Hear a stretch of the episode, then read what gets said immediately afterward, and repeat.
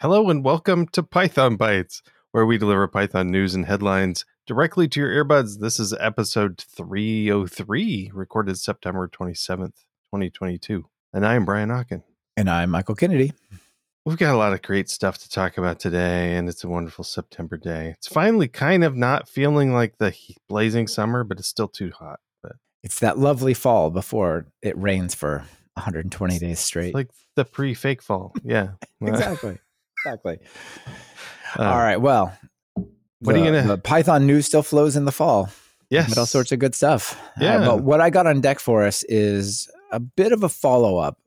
So I got this message from Mikael Honkala, who sent over uh, this repo that he put together.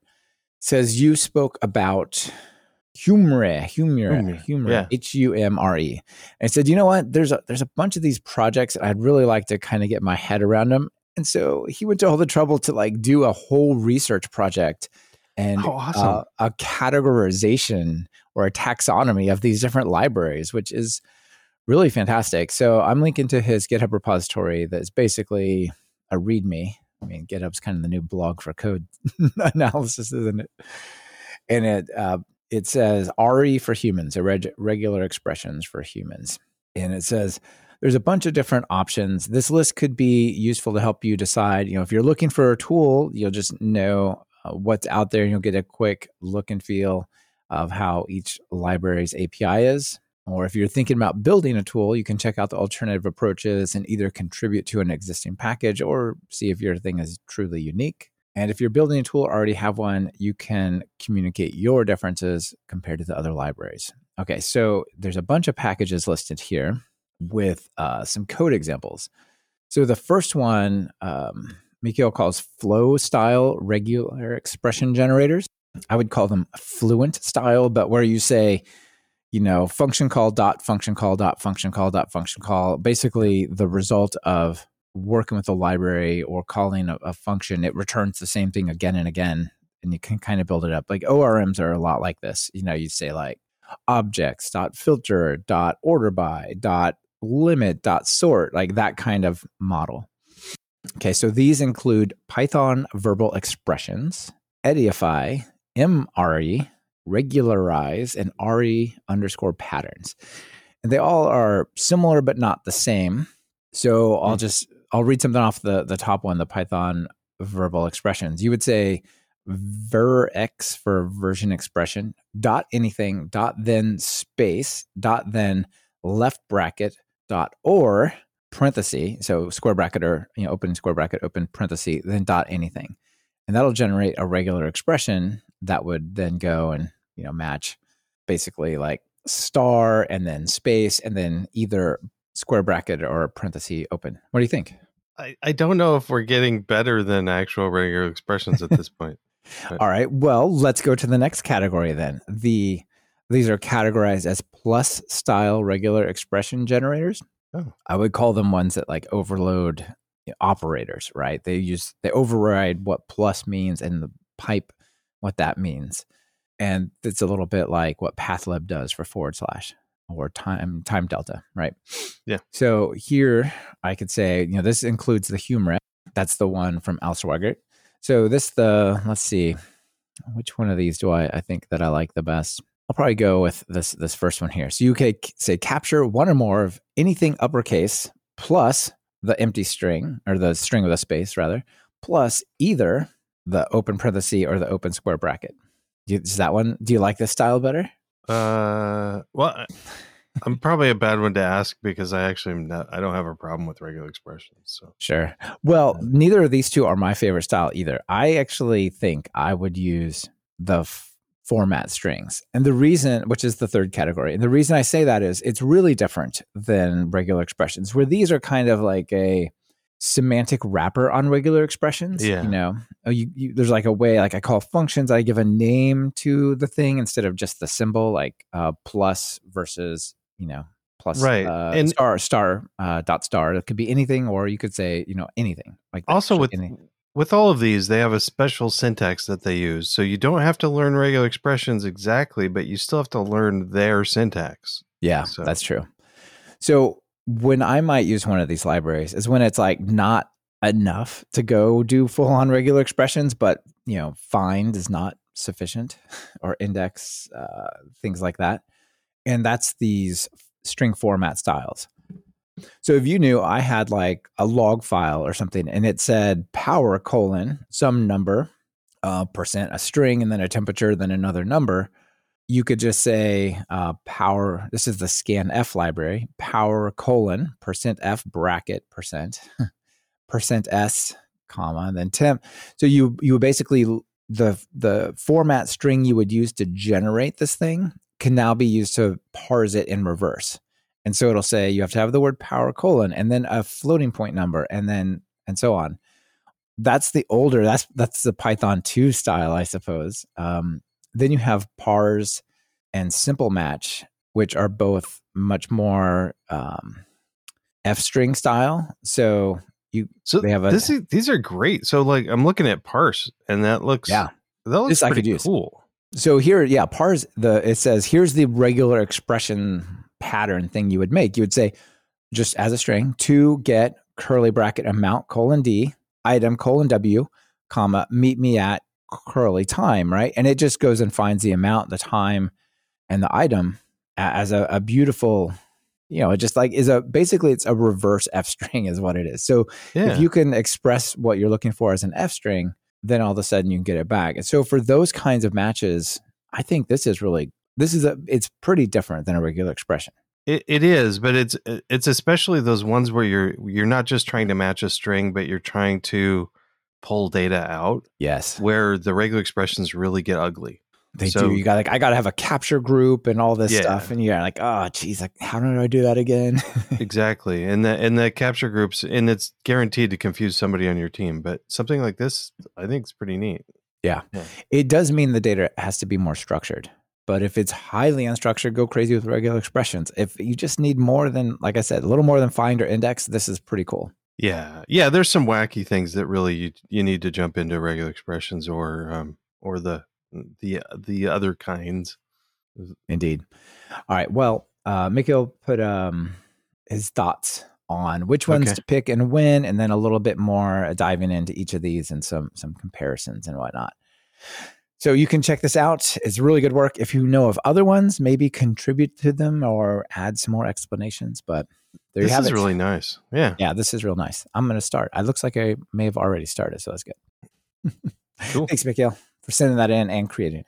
Uh, well, what do I got? I got it's just some sort of news-ish sort of things. Um, so I've been playing with uh, Pydantic and Fast API and Nice. um a lot, and with that you've got types. So you're you're intentionally adding types not just because you want MyPy to pass, but um, you're adding types because it helps you. You ha- you kind of have to for Fast API and stuff and Pydantic. So um, uh, one of the things I one of the things I was curious about is the whole um, the optional part because somebody actually uh, caught me on this. I I have this. I tend to just say like int x equals none, um, or no x of type int equals none, and that means it's supposed to be an integer or is it, it's supposed to be a string or something, but Mhm. it doesn't have anything yet. So the default value is none, but none is obviously not a string or an integer. So right. what do you do? Um, and so there's like a bunch of options. One, you could just say, well, the language allows it, so I'm going to do it anyway. Um, but I don't recommend that. The other, op- the other is one option is to use optional, but uh, there's some issues with that. We'll talk about those in a sec. And then another is uh, just to uh, union or in so you can either use like int or int bar none or union of int and none, uh, and then assign it to none. And um and so I uh, orig- for a while like when i i i'm like the language allows it just go fine because what I really mean my intent is I expect somebody to pass in in this case an integer but if if the if nobody pass if they don't pass anything in I want to I want the the function to handle that case also and so Right. that's what the none is for the union is a little weird because it says you can pass in a none and and I that would be weird for somebody to pass in none but that's what our language is also. It like that's the default. So I put out Yeah. this um I put out a little survey. The uh the recommendation that of the 630 votes, the uh, was either use the union or optional. It's kind of people are kind of on the fence about with that. Um, but um, so Adam Johnson says replied to just the other day said, "Well, um, MyPy just released and they they don't deprecate this yet, but f- there's going to be a future deprecation of implicit optional types. So you kind of can't use the old style if you're using MyPy. Also, you should The old to- style being int equals none. yeah, Uh, um, of just like ignore the type Yeah, yeah. for the default value. Um, so uh, MyPy, uh, the MyPy 0.9 0.981. I don't know why we're not where it's zero version still, but um, whatever. Um, but it has it talks about implicit optional types. So this, uh, yeah, Mhm. of saying it's a string, but it, the default value is none. That's that's bad. Uh, we don't want that anymore. What we want is um, uh, optional. We'll say will work, and it'll say you know what. Then this is the weird part. So the weird part is optional isn't optional. So what what I'd like to use is optional. Like in in in Fast API, it looks nice to say this this variable is optional, but it what really optional means is is just that it optional just translates to the type or none. Yeah. That's it. Those are the types. It doesn't say it's actually optional. It's only optional if you um uh if you have a default value. The default value makes a Right. option. Yeah, you can have a thing that explicitly says this type is optional, but it's a required parameter, which is a little odd, right? yeah. What's up with that? Yeah. So a required Yes. optional. Um. So anyway. Yeah, the, the third parameter named such and such of this type is required. Like, but it's literally of type optional. Yeah, I, I hear you. Okay, that makes Yeah. sense. So Um, the the basic gist is you have to pick. You got to pick either optional, use an optional, and then assign it to none, or use um use a union. But another, you know, another uh, option is just to actually assign something other than none. So if it's a string, you could have a a, a flag value to say like, a uh, sentinel. yeah, That means like, an empty string. yeah. Like a, a a great one for a string is empty string. The Yeah. the problem is with numbers, like a floating point or an integer number. There aren't any sentinels. Sentinels. I mean, I guess you could use nan, um, not a number, but yeah. it's weird.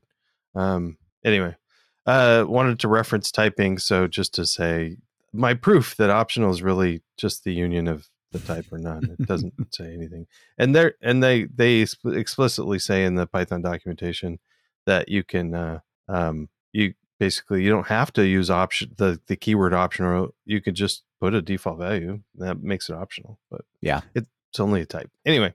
Um, but the other thing, the last bit I wanted to talk about with this is the best introduction. This, if you're confused, like I still am apparently about this, the best discussion that I've found is in the Fast API docs.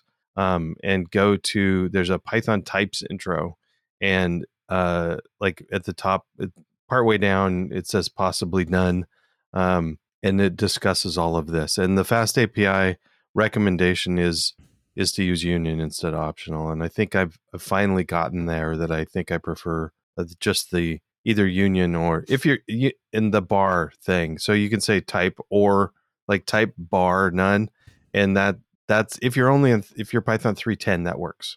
But uh, if you're uh, the on the others, I would use union. Ah, that's Indeed, uh, there's a bit of a um, a voting in the audience. Alvaro says int or none, which Yeah. is a voting for that one. Anthony says I prefer optional of int equals none myself. I also concur with Anthony, but I still very much would love to see some language syntax that's a little bit cleaner, like in C sharp, in Swift. They just have question mark at the end to say it's either can be none or it can be its value.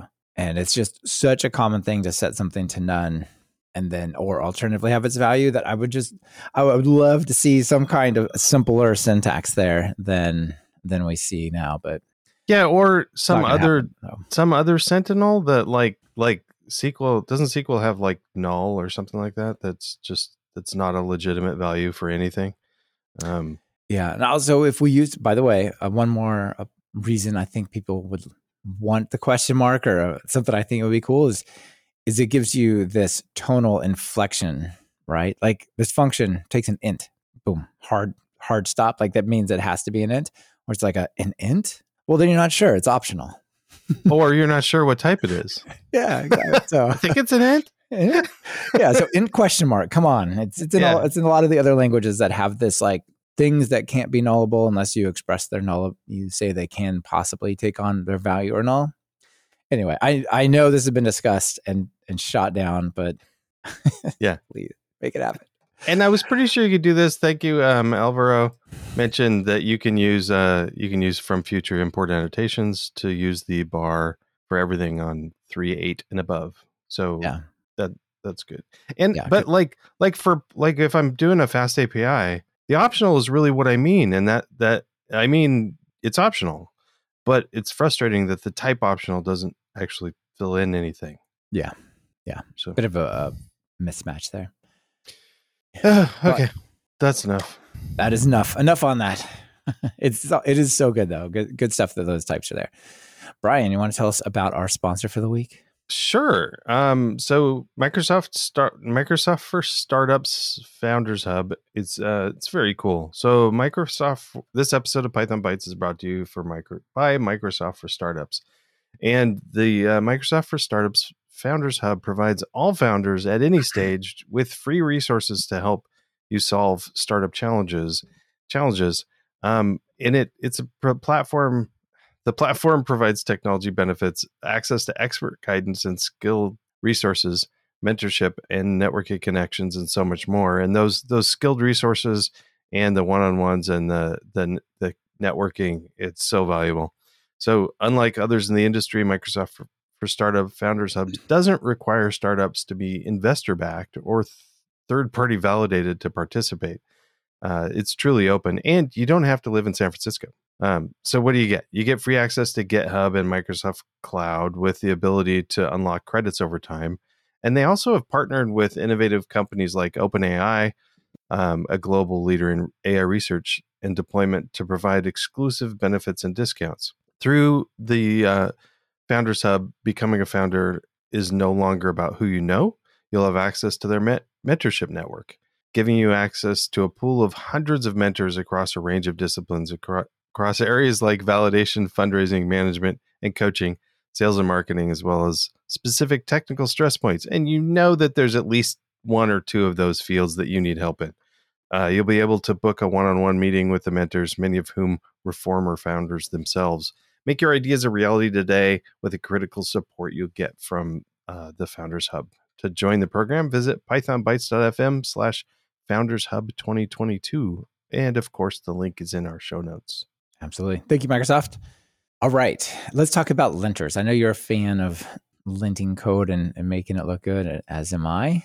But if you did Cython, you might not be able to get great information about it. So Marco Gorelli sent in this project that he's just getting started called Cython Lint. So okay. have you done much Cython?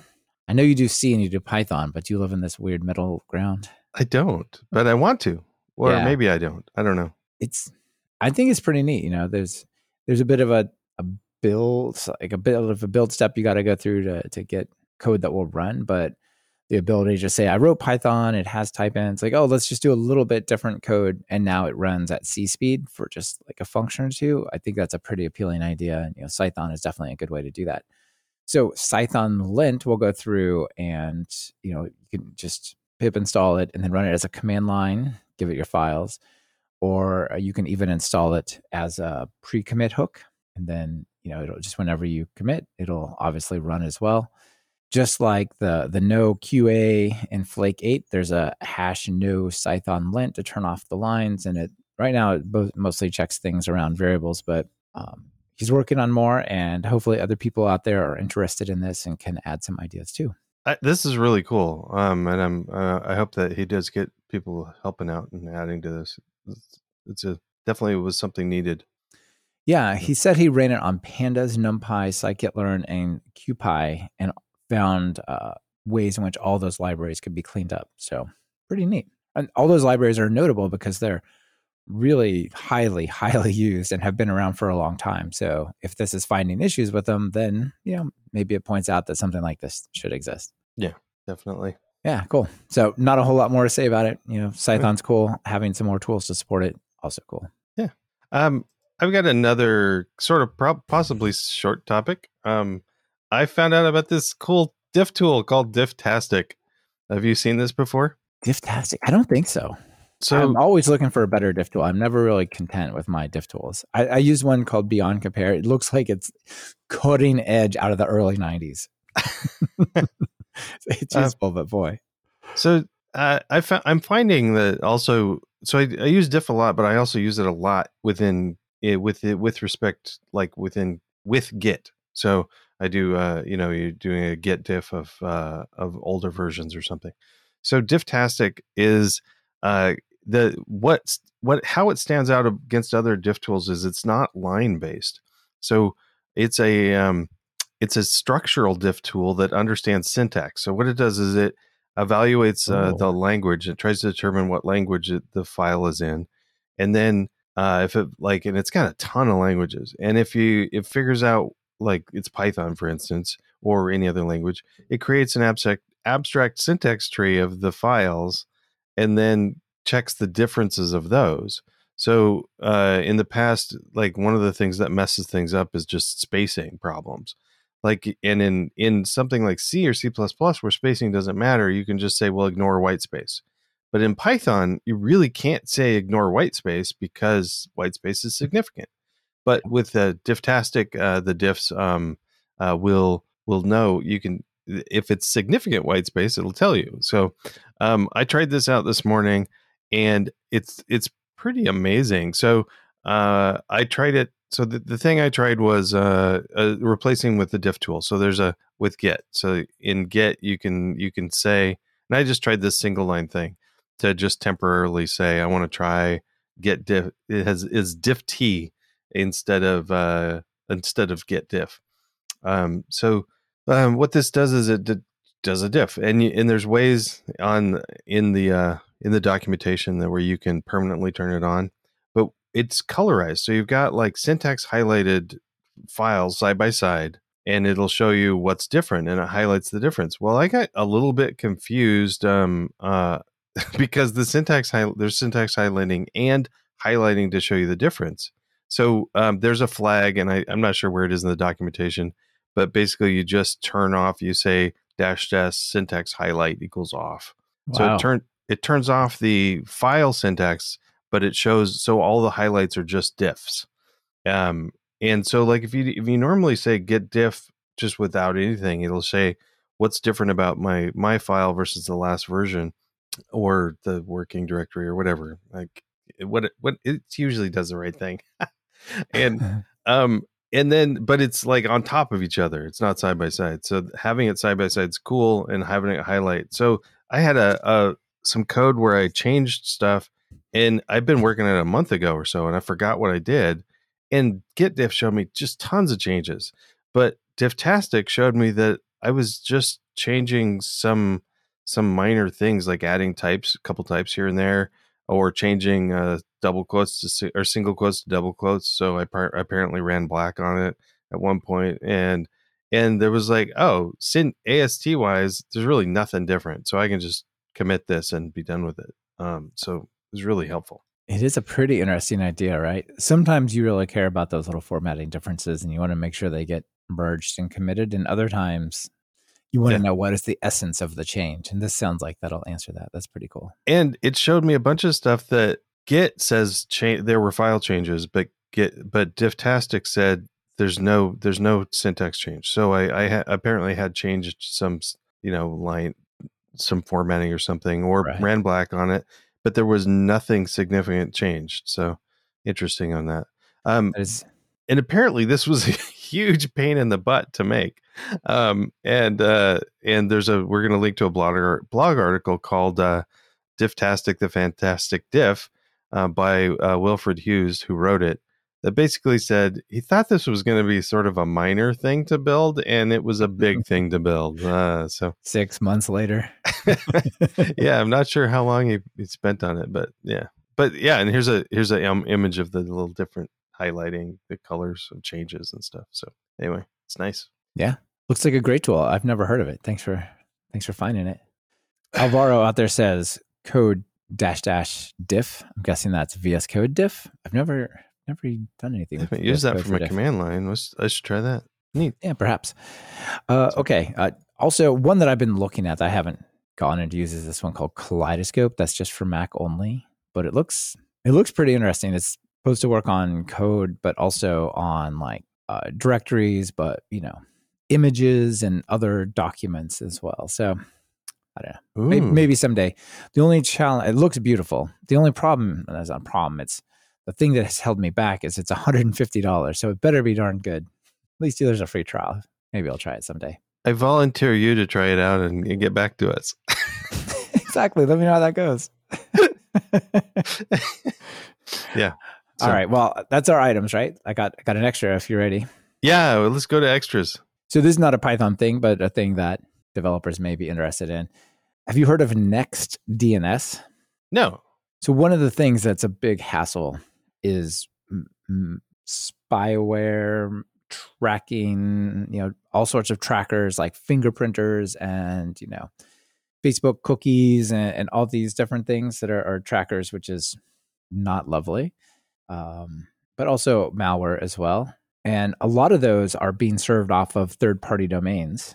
So there's this product called Next DNS, and I'd never heard of it, but apparently it more or less acts like a firewall by not allowing malicious or unwanted things to resolve over DNS. Wow. So what you do is you just you set it up and you just set your DNS server to be, you know, 1724 or whatever their DNS server number is. And then it go everything goes through there. And if it says hey we're trying to go to DoubleClick you know like no we don't know what DoubleClick is. It's not on the internet. I'm sorry. And just there's no more ads. So it blocks a lot of the ads and trackers. And because it's a dns service and not like um, an ad blocker in your browser it works on whole devices so you could set it up on say your router and then everything including your television and the mobile apps and everything on they would all get this blocking which i think is pretty cool pretty interesting. Yeah, I'm definitely going to check this out. looks, I'm, looks I'm not quite ready to set it up on my my router yet because every now and then you it, you basically are forced to turn off your ad blocker for some small weird website or do I want to impose this on my wife? Maybe. Maybe not. Do I want the tech support that like so I'm on the fence, but I, I think it's a neat idea and I, I might play with it as well. You okay. can always get it and just set it on your your computer, right? But if you wanted to like every device I have automatically gets malware and ad tracker blocking, just put it on your mm. router. Yeah, so so one of the things uh, oh, do you have any other extras? No, that's it. Okay, so one of the things I've been trying uh, to block ads and stuff is is I found out about this um, uh, a VPN called Mullvad. Mullvad. Mm-hmm. I don't mm-hmm. even know how to pronounce yeah. that. Um, but it's pretty it's been pretty good. Uh, it it blocks a whole bunch of stuff. Um, of course, switching to Vivaldi helps. Uh, you can turn you can have Vivaldi block stuff, but Mullvad is so um, so uh, like it, uh, into security that it doesn't even ask for a uh, password or or an email account or anything. So what you do is when you sign up, it gives you an account number, and you just have to write that down and use that. Um, and to pay for things, you can use they they encourage you to use cryptocurrency or something, but you can use cards or whatever. But that potentially could tie you to them, right? So they also allow you to um, just put money in a in an envelope with your account number and just mail it to them. That's awesome. They'll, they'll, add money to your account. So anyway, yeah, that's pretty neat. I've uh, done a massive amount of research on VPNs, and there's a really whole bunch of shady ones out there. But Mullvad and NordVPN, those two come out really, really good. And so I've heard of great stuff from all that. I use NordVPN, and the reason I'm not using NextDNS or something like it is I just run NordVPN and everything and check the block all the ads over that as well. So it's very, very similar. Uh, okay. Uh, so yeah, this I've I think this is a great solution and basically do the same thing.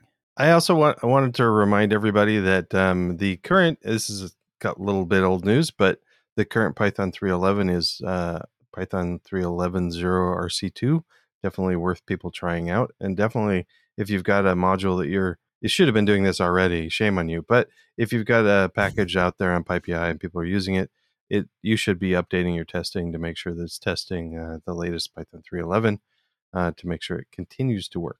Um, the last extra I wanted to bring up is I saw this Oh the my. other day called "Oh My Git," and uh, so this ends up being what it is. Is it's a little game, and it's a little weird. Um, uh, eh, but I tried it out, downloaded and tried it out, and so you've got most of it's the, like this sort of a view, and so you got a like a there's a workspace area in the middle. There's cards at the bottom, and the cards are skills that you get. But it's in the and on the right there's a description of what you want to do, and you have to like learn the Git commands to do something, um, like uh, rebasing or merging or whatever.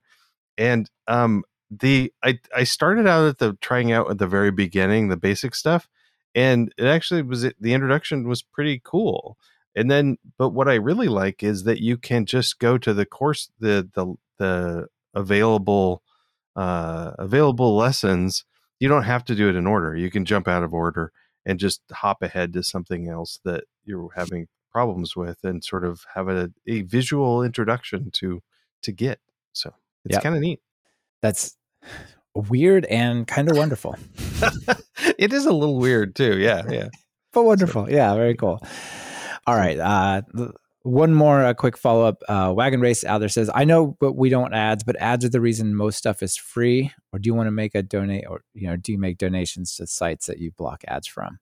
I just Hmm. wanted to comment on that real quick. Uh, I understand that there's a lot of services that do need support. I mean, I was just listening to an interview with the guys from The Verge. They have a hundred person team at The Verge working on stuff, and yet there is so much like collection and triangulation triangulation of who you are and what you are by these ad networks through like data brokers and behind the scenes stuff that is just it is a plague on society. I mean, think about um, the 2016 election and the um, the the Facebook stuff. God, what is that name of that company? Do you remember, Brian? I don't. But yeah, so Yeah. they were using all those things to basically that kind of information collected from those ad networks to target and manipulate people. So it's not just about like, do I not really want to see this ad for a new program programming book or whatever? It's it's not. It's the fact that they're using these terrible third party networks to deliver it. So for example, Brian, check this out: Python Bytes.fm. Right? If we go here and we go to our episodes, and let's just pick one here. I got to zoom it back out a little bit. There we go. Look, this one right here. It has an ad that's being there's an ad blocker on my VPN on the network, and there's an ad block blocker in my browser. And right here we have an ad with no blocking. It shows up just fine. Do you know Yeah. why? Because we're not using an evil There's third party tracking. network. There's no tracking, there's no retargeting. We show you things from people who support us. We we ask you to please check them out and at least consider it to support our show. And yet there's as much ad blocking here as there is on somewhere like CNN or you know, you pick your spot. These places have like 30, 40 different tracking networks on you triangulating stuff and reselling it and it is a plague on society. And if CNN wanted to show you ads, they could do just what we do. I'm sure they have better relationships with advertisers than we do. So, Cambridge Analytica, thank you for letting me know. Yeah. So, I, I'm not against ads. I mean, and to a large degree, we are ad supported. I'm against people building behind the scenes information and using it to manipulate society. Bit of a It's- rant. Sorry, sorry, Brian, if I went too far there. But No, the, we the ad and peop, some people just don't realize that that the ads are not just there's a product that we think that you might like based on Yes. the content of this page. That totally makes sense. Like this, uh, the people that are listening to Python Bytes, they might be interested in Python for or Microsoft for Startups Founders Hub or something. Magazines used to be like this all the time, right? So you buy a magazine, it's not tracking you that whether or not you looked at something or looked up somebody's website because of a magazine ad. Um, there's it there's just stuff collected about you that I don't think is necessary. And I think uh, like for instance, Read the Docs has like the ethical ads that um, yeah. they don't do um, uh, yeah, they don't do tracking. So yeah. exactly. And neither do we. on purpose. it probably we've had to turn down sponsors. People said we want to sponsor you, but we need you to install this tracking thing for your MP3 downloads. We need to install this Facebook Pixel and these other things. We're like, you know what? We don't want your money. Yeah. Like, no. Uh, we're happy to sell your product because it's relevant, but we're not going to spy on our users. So yeah. thanks, but no thanks. All right. And uh, uh, Wagon Race, just a quick follow up says, Thanks for the explanation. I do understand you better, and I'm glad you guys are, are big enough to direct to have direct sponsors without trackers. Uh, so are we. Thank you. Yeah. Okay. With all that, let's flip the table and make something, uh, close it out with a joke. What do you think, Brian? Yeah, I'm ready for something funny. All right. So this one comes from somebody who had to go through this online multiple choice prove to me you know JavaScript test to be hired. Okay. And it says, So I got this wrong because the person who typed in the question made a mistake. So here, check this out. The, it's one of these multi choice question things. It says, What is the result of the function call shown below? And it's just super simple JavaScript. It's uh, creating um, one of these little Lambda expressions here, and it has um, the equivalent of an F string, an interpolated string, is really the essence of it. And it says console.log open parenthesis this is important as you would open parenthesis quote hi my name is you know dollar curly first name close off the curly and then it closes out the, oh, no. the, console log instead of with the closing parenthesis with a closing curly brace and so the options are like hi my name is john i'm logged into the console hi my name is undefined i'm logged into the console and this what the machine thought was a correct answer is hi my name is john junior. I'm because that's the name of the the the variable the value yeah. variable. I'm logged into the console and they you answered uncaught syntax errors logged to console. Like no wrong. It was supposed to say john junior. No wrong. You typed it in wrong. Wouldn't that oh, be frustrating if you're trying to apply for a job and they put syntax errors in there and you're like nope because they may be checking whether or not you're finding that closing curly brace, right? That's a legitimate test, I guess. but no. Yeah. And it, I think it's fine that you don't get to work for them because they're probably not someplace you want to work for. They've got syntax errors in their onboarding. Uh, exactly. in their application process. But exactly. Yeah. Oh, well. Anyway, I thought that was pretty funny. And I'm sure people have been through the, like, there's all these sort of weird go home and write this test or take this thing to prove you know how to write code sort of things. I'm sure people have been through, so they'll probably get a laugh out of this. uh, yeah, that's pretty funny. well, right. It was. Well, should we wrap it up? Let's. Cool. So, thanks everybody for coming and watching the show, and also everybody that listens. We love all of you. And thanks, Michael. And Indeed. We'll Thank you, everyone. Thank week. you, Brian. Yeah. See you next Bye. week.